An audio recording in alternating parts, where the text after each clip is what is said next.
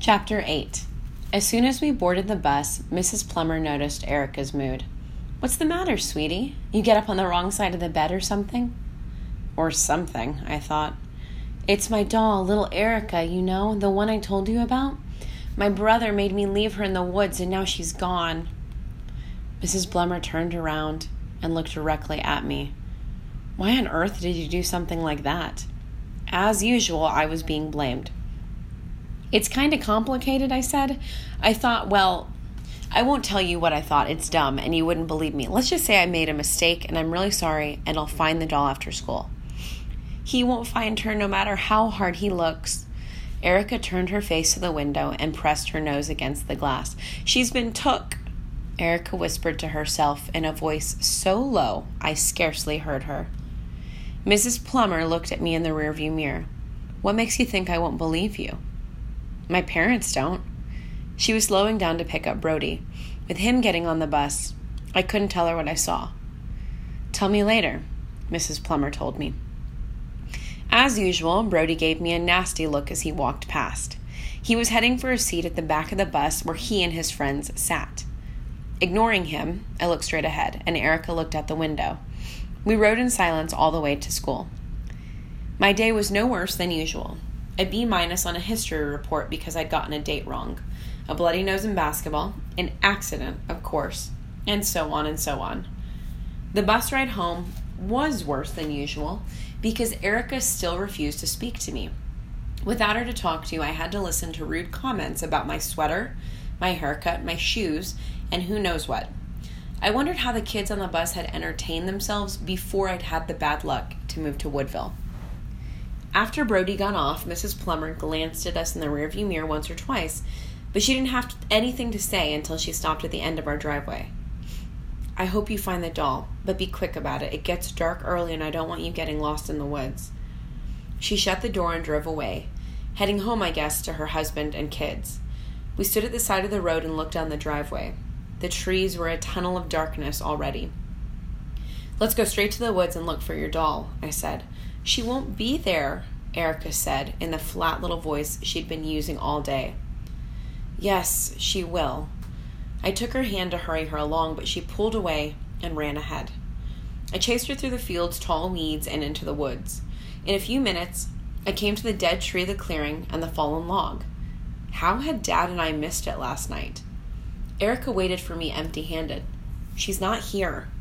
She must be. I ran around looking in piles of fallen leaves under bushes, behind logs, even leaving the clearing to search the woods. Erica stayed where she was, her arms folded across her chest, shivering. I don't understand it. I pointed to the place where I'd last seen little Erica. She was right there. I kicked at the leaves, scattering them, thinking the doll had to be under them. Erica hugged herself, as if she still held the doll in her arms. She's been took. Took? That's how the kids in Woodville talk, not you and me. We say taken, and besides, who took her? Celine? The name dropped from Erica's lips like a stone. The little the girl who lives on the tippity top of a hill with her old auntie. Are you crazy or just a liar? Celine disappeared 50 years ago. Nobody's seen her since. Honestly, I wasn't as sure as I tried to sound. My feeling of being watched, the darkness of the woods surrounding the house, Erica's behavior, the tension between mom and dad, the unhappiness we'd all sunk into, everything was wrong. Maybe, just maybe, it all tied in with Celine Estes or something else. I didn't know what. My brain was muddled. My hands and nose were cold, and I wanted to go home, light the fire, and play games on my iPad. Erica stared into the woods at the very spot where I'd seen, or thought I'd seen, the shadow thing. You saw something yesterday, I said. I know it. Suppose I did.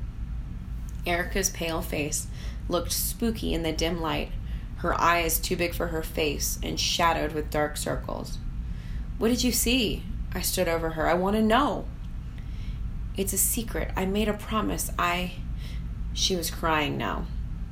Angry and frustrated by her silent secret ways, I pulled her to her feet and shook her.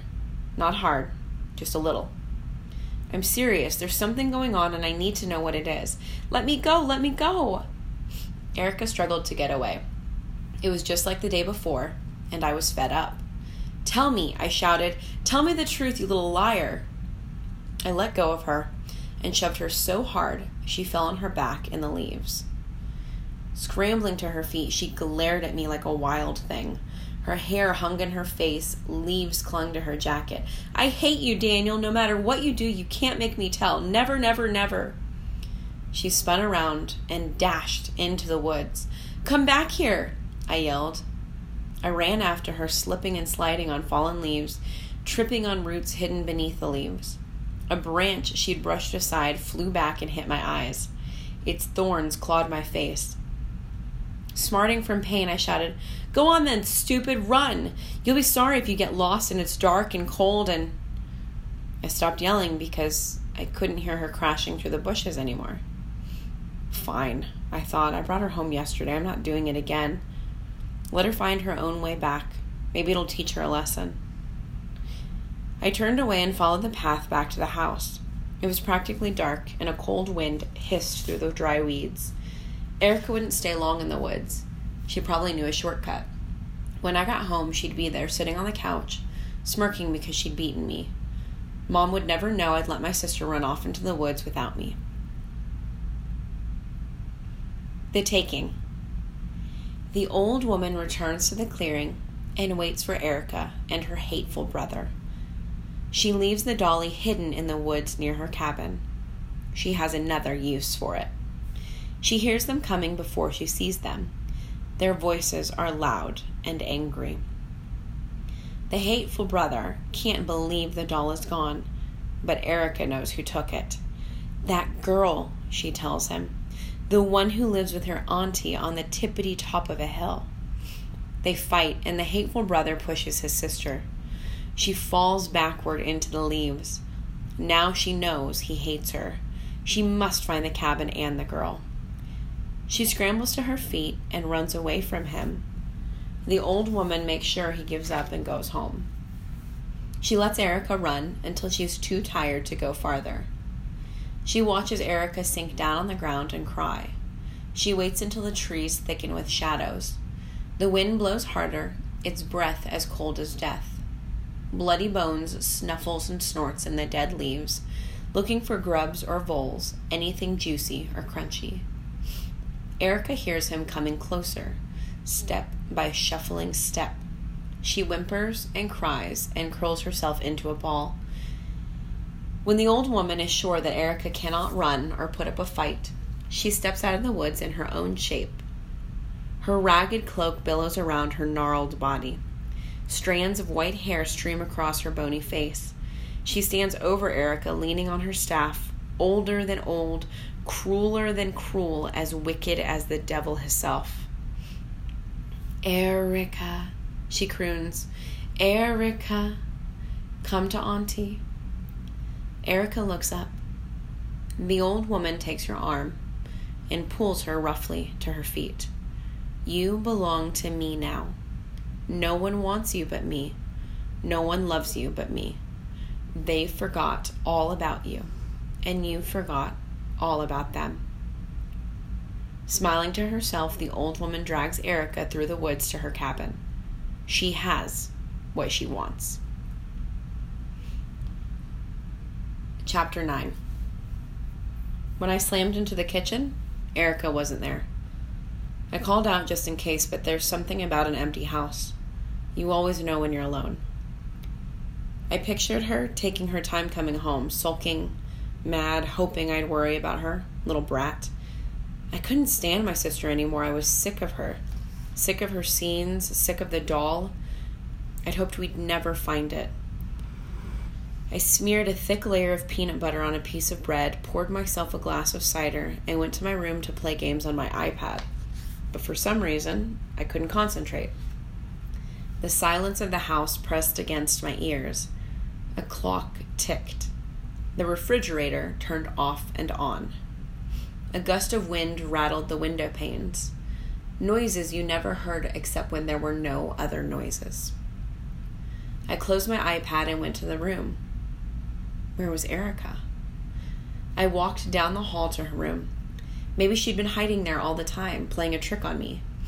Yes, that must be it. She'd beaten me home, run upstairs, and hidden. It was just the sort of prank she'd pull. Fully expecting to see her sitting on her bed, laughing at me, I flung open the door and flicked on the light. A row of stuffed animals sat on the window seat, staring at me with shiny, round eyes. I called my sister's name. I looked under her bed and in the closet, expecting her to jump out and scare me. No Erica. As I turned to leave the room, I saw the van's headlights coming down the driveway. With a half formed hope that Erica would be with mom and dad, I ran down the back stairs to the kitchen and opened the door before dad had a chance to fumble with his key. Well, thanks, buddy. Dad brushed past me and set a case of wine down on the counter with a thud. Mom was right behind him, balancing a stack of carryout cartons from Lucky's Chinese restaurant. No pizza tonight, Moo Goo Gai Pan for you and me and Erica. And General Tso's chicken for me. Dad turned to the cupboard to get dinner plates. Go fetch Erica so we can eat before the wonton soup gets cold. Why are you just standing there? Mom asked. What's wrong? Where's Erica? She. I took a deep breath, then started again. She's not. She's. She's not. Mom left the kitchen. Erica, she called. Erica, Dad grabbed my shoulders and spun me around to face him. What's going on, Daniel? Where's your sister? She's not here, Dad. I, I don't know where she is. We had a fight. She wouldn't come home with me. She she ran off. She ran off? Dad stared at me. Why didn't you go after her? How could you let her run off? I tried to stop her, Dad, but she was mad just like yesterday, and I his eyes lit on the jar of peanut butter and the loaf of bread I'd forgotten to put away.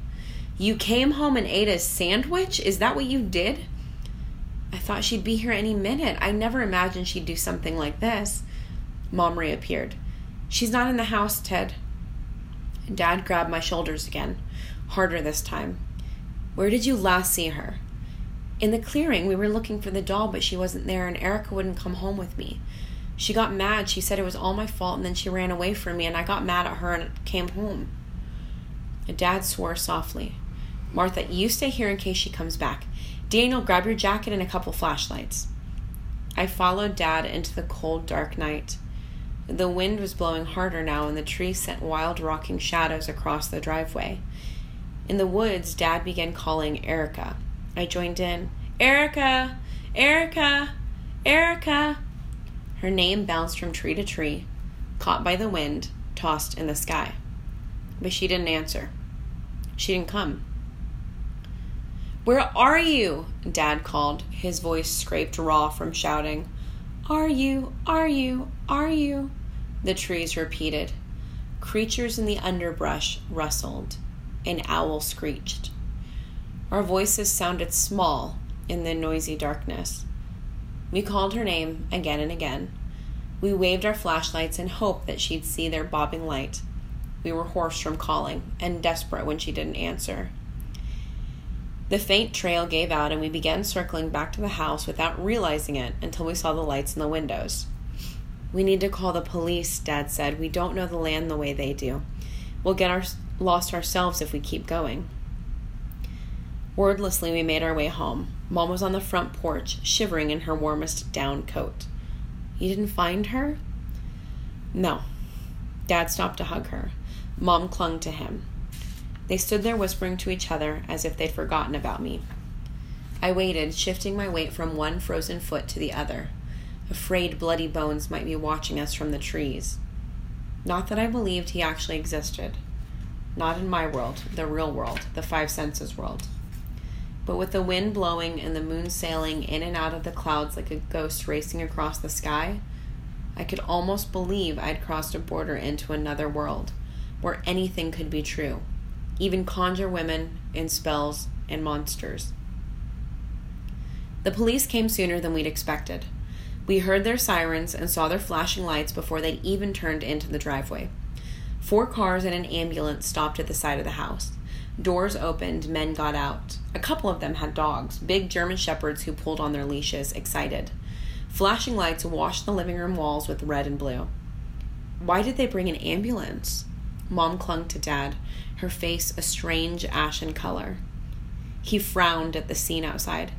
It's standard procedure when something like this happens. Something like what? I wondered. No one was hurt. We didn't need an ambulance unless they thought. But no. Erica wasn't hurt. She was just lost. They'd find her fast with those dogs. I'd tell her I was sorry I got mad at her. I was scared, that was all. Scared of what? An old folk tale? I shivered as a draft of cold air came creeping into the house.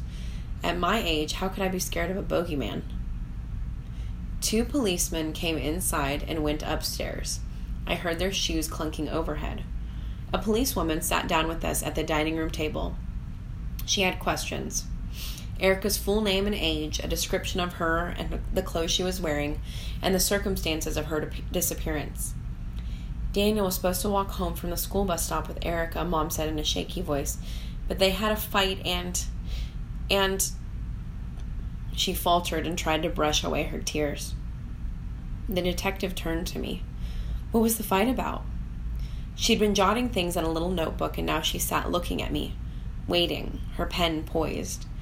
She had stubby fingers and close cut fingernails, no polish, no makeup either, a plain face, short hair not very friendly, small, hard eyes. The name on her badge said Detective Irma Schenk. I told her what I'd told Dad, still leaving out any mention of things in the woods or Celine Estes. My hands shook, and one leg jiggled without my being able to stop it. So we came home and ate a peanut butter sandwich, Mom said when I'd finished. Then I imagined he went upstairs to play a game on his iPad. When we came home, he panicked and told us what happened. While Mom talked, Detective Schenk watched me, still jotting things down. Is that what you did, Daniel? Yes, but I thought Erica was playing a trick on me. She does things like that. She looked at Dad and Mom, and they nodded. Sometimes Erica's very willful, Dad said. She's not happy here. I wanted to say, that goes for all of us, but I kept my mouth shut. Where did you live before you moved here? Fairfield, Connecticut, Dad said. Detective Schenk leaned across the table. I know your daughter's only seven, but do you think she tried to go back there? Dad and Mom looked at each other and shook their heads. None of us could picture Erica going to Connecticut. She had no money, and even if she did, what ticket seller would let her get on a bus all by herself? She's high strung, fearful, Mom said. I can't imagine her being outside in the dark. She's afraid of the dark. She sleeps with the light on. Now Mom began to cry in earnest. She must be so scared and so cold. A policeman man came inside. We need something Erica's worn recently so we can set the dogs on her trail. And a recent photograph, Detective Schenk added. Dad went upstairs and came back with a pair of red socks Eric had worn the day before. Mom gave the police one of a recent set of school photographs. Beautiful little girl, Detective Schenk said, but such a sad expression. She looked at us with narrowed eyes, as if she were blaming us for everything. The policeman went outside with the socks. Through the window, I saw the dog sniff the socks before the police led them into the field. I can't believe this is happening, Mom said. It's like a nightmare. I know, I know, the detective patted Mom's hand. Would you like tea? Mom nodded, and the woman went to the kitchen. Make yourself useful, Daniel, Dad said. Show her where things are. Please don't blame me for this, Dad. Dad looked around the room. I don't see anyone else to blame. In the kitchen, I went to the cabinet over the stove and got out cups and saucers. Detective Schenk had already found tea bags and put the kettle on the stove. While we waited for the water to boil, she looked at me. When you and Erica were fighting, did you hit Erica, Daniel? Knock her down or hurt her somehow? Her question really upset me. Did she suspect me of harming Erica in some way or leaving her unconscious in the woods? I shoved her, I admitted, and she fell down, but not hard. She jumped up and ran away from me. Are you sure that's all you did? I'd never hurt my sister. Of course you wouldn't, not on purpose. She looked at my face closely and touched the scratches on my cheek. Did Erica do this? It was a branch, she pushed, pushed it out of the way and then it swung back and hit me. The thorn scratched me, not my sister. What were you fighting about? I told you. She was mad about the doll. She said it was my fault it was gone. Why did you prevent Erica from picking up the doll yesterday? It was almost dark. We had to go home. I don't understand what difference it would have made to pick up the doll. I started crying. I couldn't help it. I should have let her get the doll. She really loves it.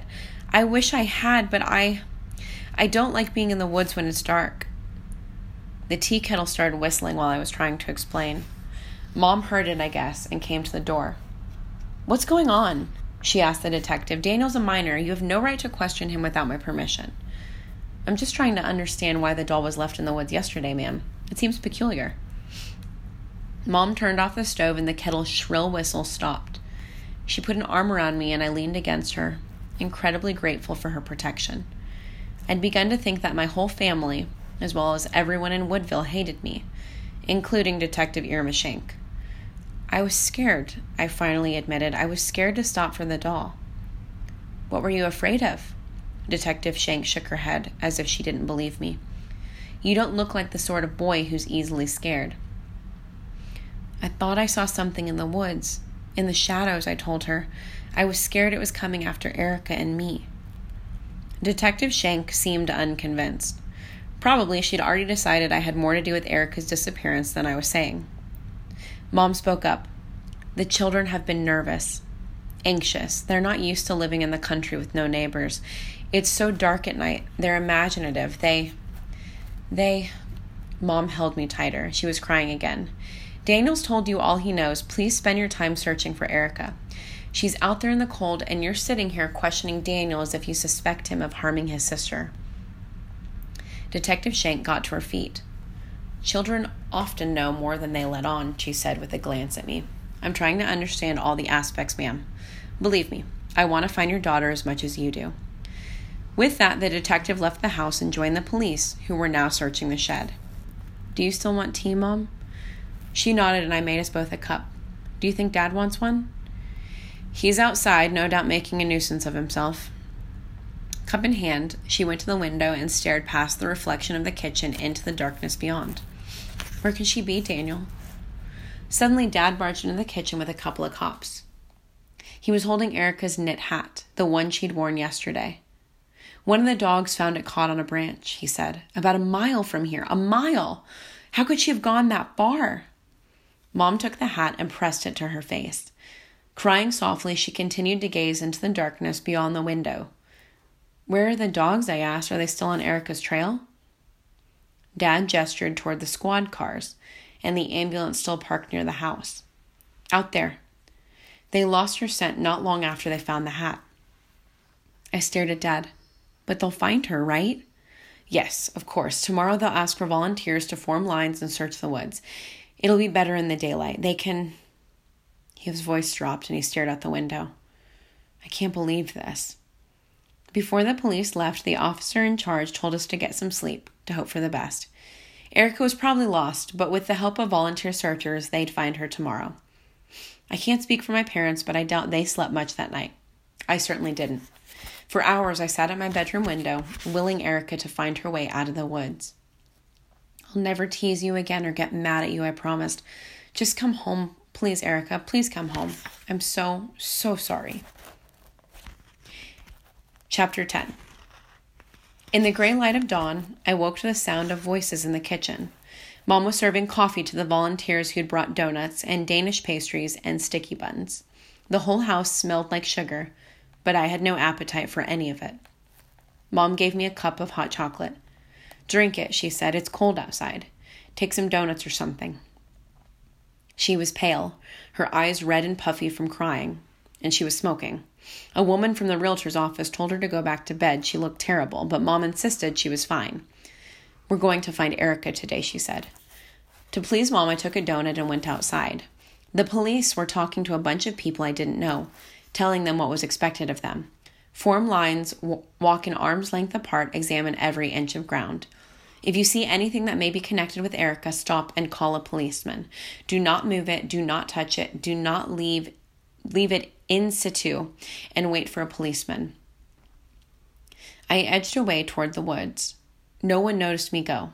I had a crazy idea I could find Erica myself, be a hero, make up for leaving the doll and all that it had led to.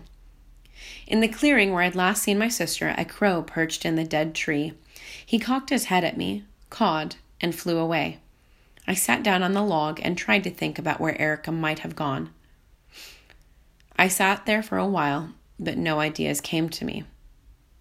I stood up and called her again and again until my voice was as hoarse and raspy as a crow's. Her name rang in the air, bounced from tree to tree, echoed back to me, but she didn't answer. Nor does she come running out of the woods, her red curls in a tangle, her parka muddy, breathless, cold, hungry, elated to see me, Daniel, her rescuer. You won't find her that way. I spun around, startled to see Brody standing a few feet away. He wore a ratty, fringed suede jacket that looked as if it had once belonged to his mother. His bony knees stuck out of holes in his jeans, and his hair straggled over his eyes. What are you doing here? I asked him. My dad's in the search party, so I thought I'd come along over and see what's going on. I heard you calling your sister's name. I doubt she'll hear you no matter how loud you yell. She might hear me. Nobody knows how far away she is. She could be trying to find her way home right now. She could have fallen into a hole or something. He edged closer to me, shuffling through leaves as he came.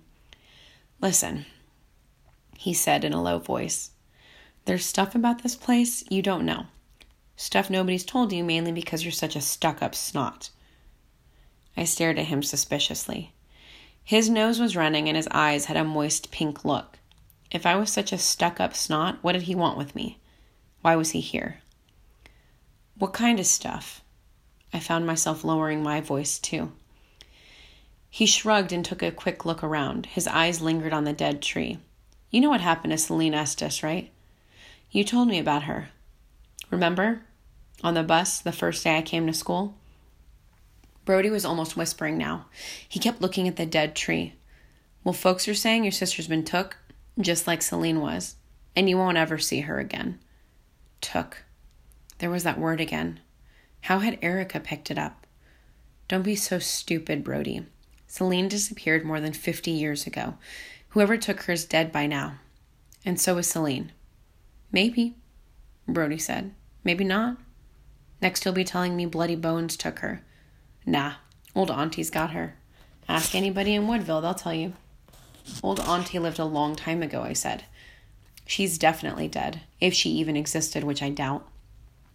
Brody shook his head. She lives way back in the woods up on Brewster's Hill. Every now and then somebody sees her at night walking along the highway collecting dead things. Her and bloody bones. That's what they eat. Roadkill. I don't believe you. You want me to take you to her cabin? Brody asked, his eyes still boring into mine. That's where everybody thinks she kept Celine. Maybe that's where your sister's at. I know where it is. I've been there with Dad and Erica. It's an old falling down ruin. Nobody lives in it. In the daytime, yeah, but at night it looks like it used to. That's crazy, I said. I'm going up there, he said. You can come if you like or not. Makes no matter to me what you do. He turned and started walking away. I followed him. The fringe on his jacket blew in the wind. The little beads sewed to it rattled and bumped together. What do you mean at night it's like it used to be? I asked him. I mean, he said slowly without bothering to look at me, that it looks like it did when old Auntie was alive. You just told me she's alive. Now you're saying she's dead? No. What I'm saying is old Auntie's a haunt, come back from her grave. I grabbed Brody's arm and made him stop and look at me. Do you expect me to believe that? He shrugged. Believe what you like. He turned his back again, but I wasn't through with him. This is what I think, I said. You're dragging me up here to play some kind of trick on me, which is really awful because my sister is missing and the whole town's looking for her, and you're taking advantage of that to get me to go with you. I bet your friends are already up there getting ready to scare me or something. What kind of kid are you? Brody backed away from me. I'm not up, I'm not up to anything. I want to help you find your sister. That's all. We'd reached the steep part of the trail.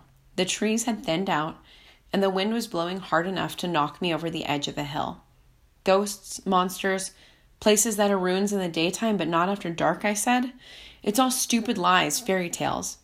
I'm going back to the house. Maybe they found my sister. We're almost there, Brody said. At least take a look. I hesitated, stuck between climbing downhill and climbing uphill. I'd come this far. Why not go a little farther? What if Erica really was there?